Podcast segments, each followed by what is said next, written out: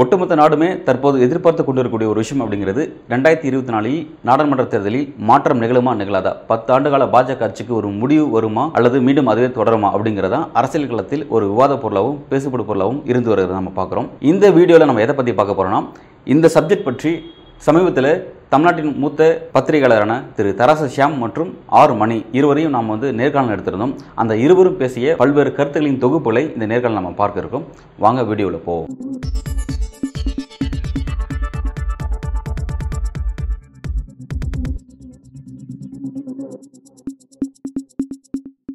ரெண்டாயிரத்தி இருபத்தி நாலு நாடாளுமன்ற தேர்தலில் ஏன் மாற்றம் வேண்டும்? ஏன் பாஜக ஆட்சி அகற்றப்படணும்? அப்படிங்கிற அந்த கேள்விக்கான ஒரு பதிலை மூத்த பத்திரிகையாளர் திரு தராசு ஷியாம் வந்து விளக்கம் கொடுக்குறார். அதை பார்ப்போம். பிஜேபியை வீழ்த்தணும் அப்படிங்கறதுல என்ன நெசசிட்டி இருக்கு? அதை யோசிச்சு பாருங்க. ஏன் பிஜேபி வீழ்த்தணும்? சொல்லுங்க. மாநில கட்சியில காப்பாற்றிக்கணும் ஜனநாயகத்தை காப்பாற்றிக்கணும் இந்த பல்வேறு ஜனநாயகத்தை காப்பாத்தணுங்கிறதெல்லாம் ரொம்ப பொதுப்படையா பேசுற விஷயம். ஜனநாயகம் வந்து நல்ல முறையில சுழலணும்னா பத்து வருஷத்துக்கு மேல ஒரு கட்சி ஆட்சியில இருக்க கூடாதுங்க. இருக்க கூடாது அவ்வளவுதான். பொதுவா ஆட்சி. மாற்றங்கள் ஏற்பட ஏற்பட ஜனநாயகம் செழுமைப்படும். ஏங்க பிஜேபி என்ன தப்பு செஞ்சு வச்சிருக்குன்னு இனி வேற ஒரு கட்சி ஆட்சிக்கு வந்தா தானங்க தெரியும்.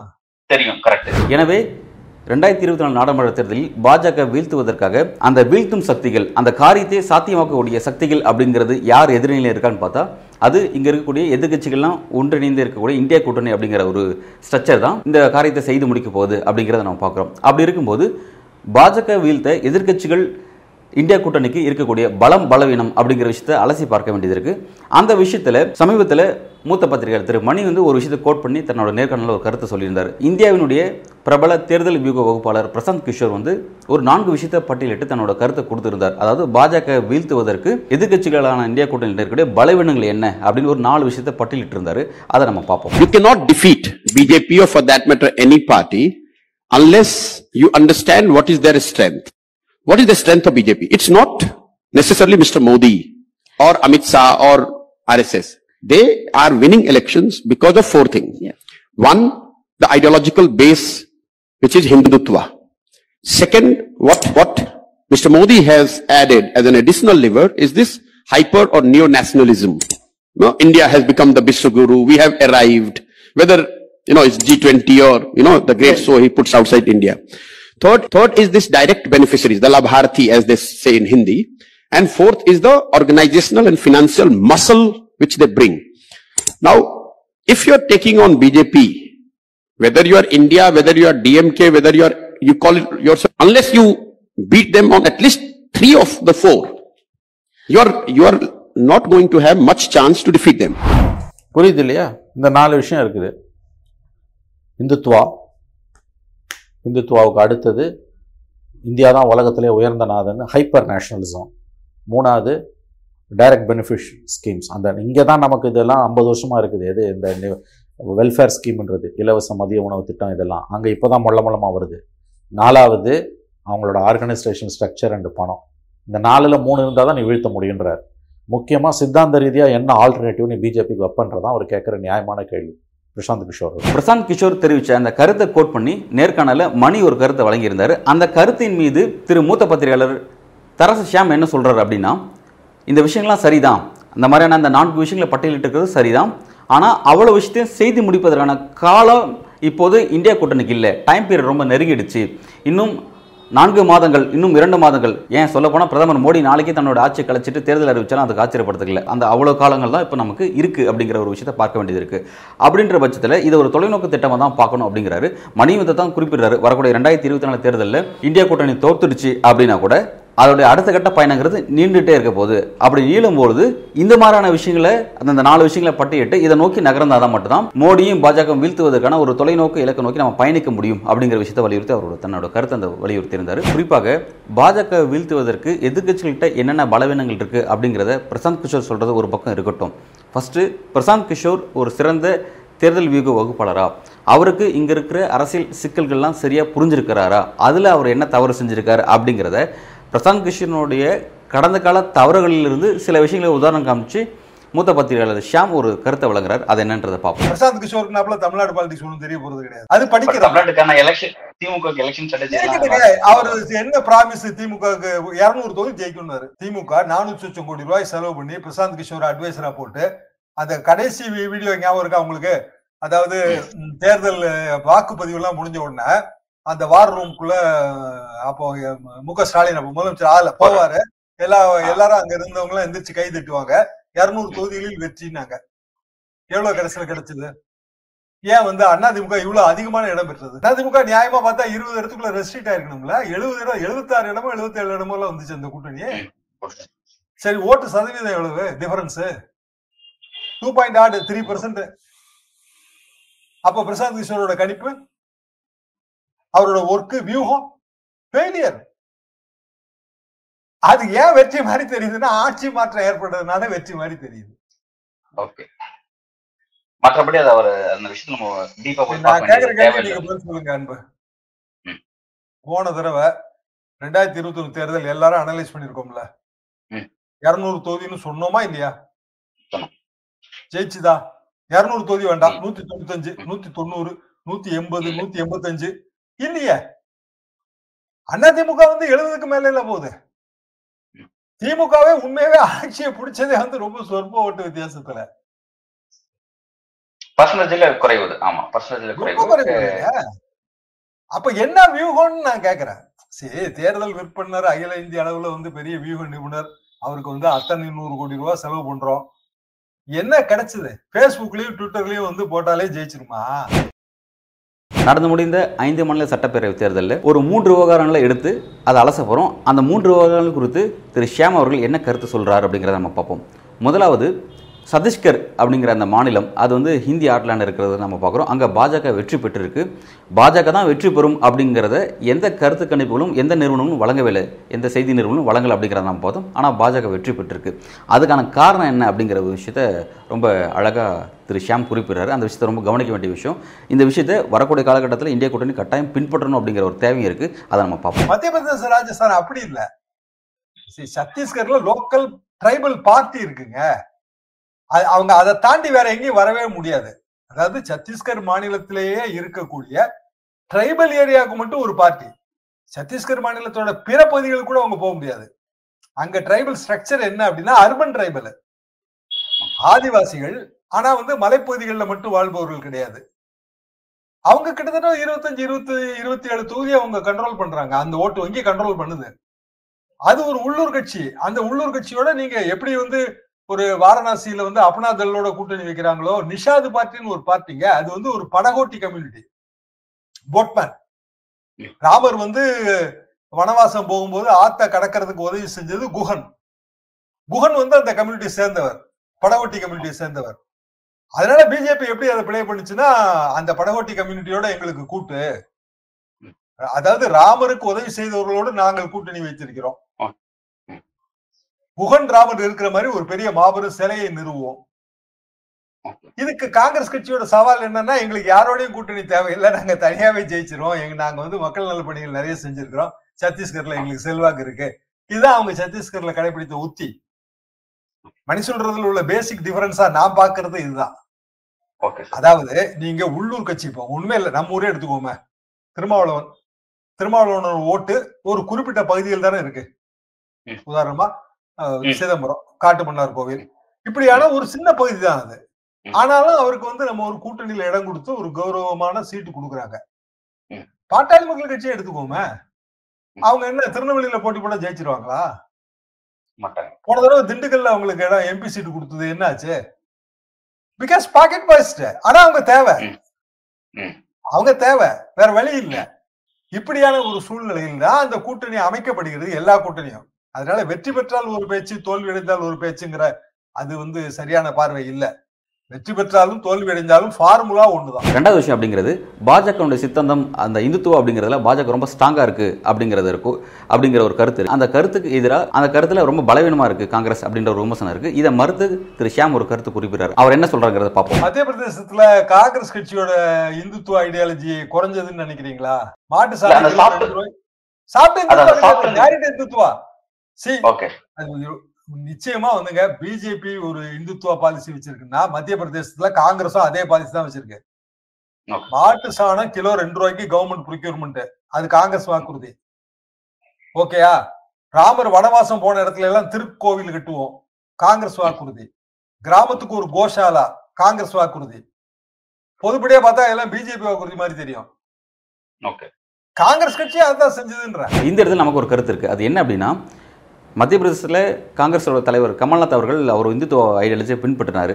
அது சாஃப்ட் இந்துத்துவம் அப்படின்னு சொல்லி சிலர் விமர்சனம் வச்சாங்க. இல்லை அது ரொம்ப ஹார்ட் இந்துத்துவம் அப்படின்னு குறிப்பிடுறாங்க. ஏன் அப்படின்னா பாஜக வந்து ராமர் கோயில் வரையும் தான் பேசுது. பட் கமல்நாத் வந்து எக்ஸ்ட்ரீம் லெவலில் சீதைக்கு கோவில் இலங்கையில் கொண்டு போய் நிறுவோம் ஏற்கனவே அந்த வேலை நடந்துட்டு இருக்கு அது நின்றுடுச்சு அதை நாங்கள் வந்து ஆட்சிக்கு வந்தால் தொடருவோம் அப்படின்னு ஒரு விஷயத்தை குறிப்பிட்டார் இதை பார்க்கும்போது ஹார்ட் இந்துத்துவம் தான் இருக்குது அரசியல் விமர்சகர்கள் இந்த இடத்துல என்ன ஒரு விஷயத்தை குறிப்பிடுறாங்க அப்படின்னா பாஜக அப்படிங்கிறது அதனுடைய ஐடியாலஜி அப்படிங்கிறது இந்துத்துவ ஐடியாலஜி தான். அதை ரொம்ப ரேடிக்கலாக அது பேசும். அதில் எந்த ஒரு இடத்துலையும் தான் பின்வாங்காது. தன்னை பேசின கருத்துலேருந்து அது பின்வாங்காது. காட்டமாக அது தன்னோட கருத்துக்களை வெளிப்படுத்தும். அதால் வரக்கூடிய எல்லா அரசியல் எதிர்வினைகளும் அதை ஃபேஸ் பண்ணும் அப்படிங்கிறத பாஜக பார்க்குறோம். பட் இது அப்படியே வந்து காங்கிரஸுக்கு அதை பொருத்தி பார்க்கும்பொழுது காங்கிரஸ் அந்த அந்த கிரிட்டீரியாவில் வருமானு பார்த்தா வராது. ஏன் அப்படின்னா காங்கிரஸ் என்னதான் இந்துத்துவ ஐடியாலஜி பேசினாலும் பாஜக அளவுக்கு அது பேசாது. காங்கிரஸ் எந்த அளவுக்கு இந்துத்துவ ஐடியாலஜி தீவிரமாக பேசினாலும் அது ஒரிஜினலாக இருக்கக்கூடிய பாஜக மாதிரி இருக்காது.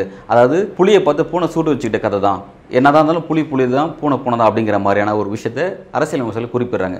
எனவே பாஜகவுக்கு எதிராக அரசியல் களம் காணக்கூடிய காங்கிரஸ் வந்து நீங்கள் மதச்சார்பற்ற தன்மை தான் எடுக்கணும். பாஜக இந்து மதத்தை தூக்கி பிடிக்குது அப்படின்னா அதுக்கு எதிராக நீங்கள் மதச்சார்பற்ற தன்மை எடுத்து அரசியல் செஞ்சால் மட்டும்தான் அது உங்களுக்கு வந்து கிரவுண்டில் வந்து சாத்தியமாகும் பாசிபிள் ஆகும் அப்படிங்கிற ஒரு கருத்தையும் முன்வைக்கிறாங்க இதை காங்கிரஸும் இந்தியா கூட்டணியும் பரிசீலனை பண்ண வேண்டிய தேவை இருக்குது அப்படிங்கிற நம்ம ஒரு விஷயம் பார்க்குறோம். மூன்றாவது விஷயம் என்ன அப்படின்னா நடந்து முடிந்த ஐந்து மாநில தேர்தலில் பாஜக வீழ்த்துவதில் காங்கிரஸ் சில தவறுகளை செஞ்சிச்சு சில தோல்விகள் சந்திச்சு. அந்த தோல்விக்கான பல்வேறு காரணங்களில் ஒரு காரணமாகவும் பாஜகக்கு நிகரான பண வலிமை அவங்ககிட்ட இல்லை. பாஜக செலவு செஞ்சதுக்கு ஈக்குவலான அந்த பணத்தை அவங்களால செலவு செய்ய முடியல அப்படிங்கிற ஒரு விஷயம் வந்து சொல்லப்பட்டுச்சு. அதை பற்றி திரு தராசியாம் ஒரு கருத்து சொல்றாரு. அது என்னன்றது பார்த்துட்டு வரோம். ஒரு நல்ல உதாரணம் நம்மகிட்ட இருக்கு.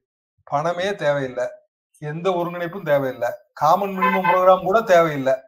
ஆனால் ஒரு ஒரு ஒரு பெரிய எதிரியை எதிர்த்து ஒரே ஒரு வேட்பாளர் நிறுத்தினால் ஜெயிக்க முடியும். என்ன உதாரணம் சொல்லுங்க? இந்திய அரசியல்ல நம்ம சமீபத்துல பார்த்தது.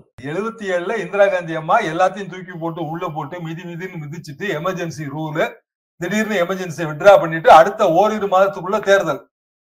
பைசா கிடையாது எதிர்கட்சிகள்கிட்ட ஆனா ஜெயபிரகாஷ் நாராயண்ங்கிற அந்த ஒரு பெரிய மூத்த பழுத்த அரசியல்வாதி எல்லாரையும் ஒன்னா சேர்த்து இவர்களுக்குள்ள இருக்கிற மன வேறுபாடுகளை எல்லாம் களைஞ்சு ஒற்றைக்கு ஒற்றைன்னு வேட்பாளரை நானூறு இடத்துல நிறுத்தணும்னு பிளான் பண்ணாங்க. முன்னூத்தி அறுபதோ முன்னூத்தி எழுபதுலயோ நிறுத்தினாங்க. இருநூத்தி தொண்ணூறு சீட்ல வந்து ஜனதா ஜெயிச்சது. அந்த எக்ஸ்பெரிமெண்ட் ஃபெயிலியர் ஆனா அந்த. சூத்திரம் சக்சஸ் அப்போ எதுவுமே தேவையில்லை. சரி பிரசாந்த் கிஷோர் சொல்றதோ இல்ல மணிஷா சொல்றதோ எனக்கு மாற்று கருத்தெல்லாம் கிடையாது. திரு ஷியாம் சொன்ன கருத்தை நம்ம பார்த்துருப்போம். பணம் தேவையில்லை அப்படின்னு குறிப்பிடுறாரு. அதுக்கு உதாரணமாக ஆயிரத்தி தொள்ளாயிரத்தி எழுபத்தி ஏழில் நடந்த ஜெயபிரகாஷ் நாராயண் தலைமையிலான அந்த அரசியல் நகர்வை அந்த அரசியல் நிகழ்வை அவர் குறிப்பிட்டு தன்னோட கருத்தை வழங்கியிருக்கிறார். ஆனால் இங்கே என்ன ஒரு விஷயம் பார்க்க வேண்டியது இருக்குன்னா பாஜக திரும்ப திரும்ப எல்லா இடங்கள்லையுமே எதிர்க்கட்சிகள் ஆளக்கூடிய மாநிலங்களில் ரைடுகள் இடி ரைடை வந்து பெரிய அளவில் துரிதப்படுத்தியிருக்காங்க. பல இடத்துல தொடர்ச்சியாக செஞ்சுட்டே இருக்காங்க. நடந்து முடிந்த ஐந்து மாநில சட்டப்பேரவை நடக்கக்கூடிய தேர்தல் நேரத்திலையுமே அந்த வேலையை தீவிரமாக செஞ்சாங்கன்றதை நம்ம பார்த்தோம். ஏன் அப்படின்னா பாஜக இந்த விஷயத்தை ஏற்றுக்கல அதாவது தன்னை எதிர்த்து அரசியல் செய்யக்கூடிய அரசியல் கட்சிகளுக்கு பணம் இல்லாமல் நம்மளை வெற்றி பெற்ற முடியும் அப்படிங்கிறத அவங்க நம்பலை. பணம் கட்டாயம் அவங்களுக்கு இருந்தால் நம்மளை வெற்றி பெற முடியும். அதனால அந்த வாய்ப்பு அவங்களுக்கு கொடுக்கக்கூடாது அப்படிங்கிறதுக்காகவே இந்த மாதிரி ரைடுகளை தொடர்ச்சியாக நடத்தி பாஜக வீழ்த்துவதற்காக எதிரணியில் இருக்கக்கூடிய மாநில கட்சிகளோ ஒன்றிய கட்சிகளோ அது எதுவாக இருந்தாலும் சரி அந்த கட்சிகளுக்கு ஃபினான்ஷியல் பேக் போனாக இருக்கக்கூடிய பல்வேறு கார்பரேட்ஸ் அவங்கள வந்து நம்மளுடைய ரைடு வளையத்துக்குள்ள கொண்டு வரணும். அவங்க கிட்ட வந்து ஃபுல் டைட் பண்ணி அந்த கட்சிகளுக்கு பணம் அவங்களுக்கு கொடுக்கக்கூடாது எலெக்ஷன் நேரத்தில். அதன் மூலமாக அவங்களுக்கு ஒரு நெருக்கடி உண்டாக்கி பொருளாதார பலவீனத்தின் மூலமாக அவங்கள வெற்றி பெறணும் அப்படிங்கிறத பாஜக ரொம்ப பெரிய அளவில் நம்பிட்டு இருக்கு. அதனால தான் அதை திரும்ப திரும்ப எல்லா இடத்துலையும் செஞ்சு காமிச்சிட்டு இருக்காங்கிறத நம்ம பார்க்க வேண்டியதாக இருக்கு. ஏற்கனவே நம்ம குறிப்பிட்டது மாதிரி பாஜக வீழ்த்துவதற்கு பல்வேறு பலவீனங்களில் எதிர்க்கட்சிகள் வந்து அந்த அமைப்பு கட்டுமானம் அப்படிங்கிற விஷயத்தில் ஒரு பலவீனத்தில் இருக்காங்க. குறிப்பாக காங்கிரஸ் அந்த பலவீனத்தில் இருக்கு. அது சாத்தியமா? காங்கிரஸ் வரக்கூடிய காலகட்டத்தில் அந்த அடிப்படை கட்டமைப்பெல்லாம் வந்து சரி செய்யுமா? அப்படிங்கிறதுக்கு திரு ஷியாம் என்ன சொல்றாங்கிறத பார்ப்போம். இன்னும் ஒரு அடிப்படை கட்டமைப்பை வளர்க்க வேண்டும். வளர்த்துக்குங்க. யார் வேணாம்னு சொன்னா நல்லா வளர்த்துக்குங்க. எப்போ வளர்ப்பீங்க? ஒரு வருஷம் ஆகுமா? அஞ்சு வருஷம் ஆகுமா? ரெண்டு மாசத்துல தேர்தல் வருதுங்க. இப்ப. போய் அடிப்படை கட்டமைப்பை எல்லாம் பேசிட்டு இருந்தோம்னா எப்படி வேலைக்கு ஆகும்? சரி election is knocking at your door இருக்கிற கட்டமைப்பு என்னவோ அதை தான் நீங்க செய்ய முடியும். காங்கிரஸ் கட்சி இருக்கிறதுல சுகவாசி கட்சி. அவங்க இனிமே எங்க கட்டமைப்பு எல்லாம் மாத்த முடியும்? தமிழ்நாட்டுல அறுபத்தி ஏழுல தோத்து போனாங்க. என்ன? மூப்பனார் வந்து எண்பத்தி ஒன்பதுல ஒரு முயற்சி பண்ணி இருபத்தாறு சீட்டு எம்எல்ஏ சீட்டு தனியா நின்று ஜெயிச்சாரு. இது ராஜீவ் காந்தியோட கரிஸ்மா இருந்துச்சு. எண்பத்தி ஒன்பது பிறகு இன்னி வரைக்கும் காங்கிரஸ் கட்சி என்ன வளர்ச்சி கொடுத்துருக்கு? என்ன அடிப்படை கட்டுமானத்தை என்ன வளர்த்திருக்காங்க? என்னோட கேள்வி அதுதான். See party is built on cadre. மாற்றுக்கிறது கிடையாது. வசீகரமான ஒரு தலைவர் வேணும். மாற்றுக்கிறது கிடையாது. ஆனா அது தேசிய கட்சிகளுக்கு இப்போது பாசிபிளா குறிப்பா காங்கிரஸ் கட்சிக்கு. அது இல்லாத இந்த நேரத்துல பாசிபிள் திரு ஷியாம் குறிப்பிட்ட மாதிரி காங்கிரஸ் கட்சி தன்னோட அடிப்படை கட்டமைப்பை மாத்தாது. அதுக்கான அந்த பாசிபிலிட்டிஸ் இல்லை அப்படின்னு குறிப்பிட்டிருக்காங்க. காரணம் என்ன அப்படின்னா பாஜக இந்த விஷயத்தில் ரொம்ப ஸ்ட்ராங்காக இருக்கிறது. நடந்து முடிந்த ஐந்து மாநில சட்டப்பேரவை தேர்தலில் வெற்றி பெற்ற அந்த மூன்று மாநிலங்களில் புதிய முதல்வர்களை களமிறக்கிருக்காங்க கிட்டத்தட்ட அவங்க மூணு பேருமே அந்த முதல்வர் வேட்பாளர் அந்த ரேஸில் இல்லாதவங்க. அந்த மாதிரி ஒரு நியூ ஃபேஸை கொண்டு வந்து இன்சைட் பண்ணியிருக்காங்க. இதை பார்த்து காங்கிரஸ் கற்றுக்க வேண்டிய தேவை இருக்குது ஏன் அப்படின்னா இதை சரியாக காங்கிரஸ் எலெக்ஷன் முன்னாடி பின்பற்றியிருந்தால் மத்திய பிரதேசத்தில் கமல்நாத்தோட கை ஓங்கி இருக்காது. அதன் காரணமாக இவ்வளோ பெரிய தோல்வியை காங்கிரஸ் சந்தித்திருக்காது அப்படின்னு சொல்லிட்டு பல்வேறு அரசியல் விமர்சகர்களும் பத்திரிகையாளரும் தங்களோட கருத்துக்களை தெரிவிச்சிருக்காங்க. இந்த ஆய்வு முடிவுக்கு பிறகு தான் மத்திய பிரதேசத்தினுடைய காங்கிரஸ் தலைவராக இருந்த கமல்நாத் அந்த பதவியிலிருந்து அகற்றப்பட்டு அவருக்கு பதிலாக ஜித்து பட்வாரி அப்படின்னு சொல்லிட்டு முன்னாள் அமைச்சரை வந்து நியமிச்சிருக்காங்க. காங்கிரஸ் அப்படிங்கிறத நம்ம பார்க்க வேண்டியதாக இருக்குது காங்கிரஸ் இந்த நடவடிக்கையை பரவலாக செய்யணும் அப்படின்னு சொல்லிட்டு காங்கிரஸ் ஆதரவாளரும் அரசியலமைச்சரும் வைக்கக்கூடிய கருத்தாக இருக்குது அப்படிங்கிறத நம்ம பார்க்க வேண்டியதாக இருக்குது இந்தியா கூட்டணி பாஜக வீழ்த்துவதற்கு பல்வேறு பலவீனங்களை சரி செய்ய வேண்டியது இருக்குது ஆனால் அதெல்லாம் சரி செய்கிறதுக்கான நேரம் காலம் இப்பொழுது இல்லை அப்படிங்கிறதுனால குறைஞ்சபட்ச ஒரு செயல் திட்டத்தை நோக்கி நகர வேண்டியது இருக்குது அந்த செயல் திட்டத்தை வந்து பல்வேறு அரசியல் அமைச்சர்கள் ரொம்ப உன்னிப்பாக அந்த கருத்துக்களை ரொம்ப முக்கியத்துவம் கொடுத்து பல இடங்களில் தங்களோட நேர்காணல்களை வலியுறுத்தி சொல்லிட்டு இருக்காங்க அது என்னங்கிறத நம்ம பார்த்துருப்போம். அது ஒரு டிப்பிக்கல் உதாரணம் அப்படின்னா ஆயிரத்தி தொள்ளாயிரத்தி எழுபத்தேழில் ஜெயபிரகாஷ் நாராயணன் செய்த அந்த ஸ்ட்ராட்டஜி இந்திரா காந்திக்கு எதிராக அவர் பின்பற்றின அந்த ஸ்ட்ராட்டஜி வந்து அன்னைக்கு வந்து ஒரு கிட்டத்தட்ட வெற்றி நோக்கி அது கொண்டு போச்சு அப்படிங்கிறதுனால அதை பின்பற்றக்கூடிய தேவை அப்படியே உருவாயிருக்கு அப்படிங்கிறத குறிப்பிடுறாங்க. இறுதியாக பாஜக வீழ்த்துவதற்காக எதிர்க்கட்சியில் பின்பற்றக்கூடிய முக்கியமான விஷயங்களை பட்டியலிடுறாங்க. அது என்ன அப்படின்னா பாஜக வீழ்த்துவதற்கு கிட்டத்தட்ட குறைஞ்சது முந்நூறு தொகுதியிலாவது ஒற்றைக்கு ஒற்றை வேட்பாளரை கட்டாயம் நிறுத்தணும். அந்த வேட்பாளர் நிறுத்துறதுல எந்தவித கருத்து முரண்பாடுகளும் கூட்டணி கட்சிக்குள்ளே இருக்கக்கூடாது. அது ரொம்ப கிளியராக இருந்தால் மட்டும்தான் வந்து அது வெற்றி நோக்கி போகும் அப்படிங்கிறதா எழுபத்தில் நடந்த உதாரணத்தை குறிப்பிட்டு சொல்கிறாங்க அதை கட்டாயம் பின்பற்றக்கூடிய சூழலில் இருக்கணும் அப்படிங்கிறாங்க.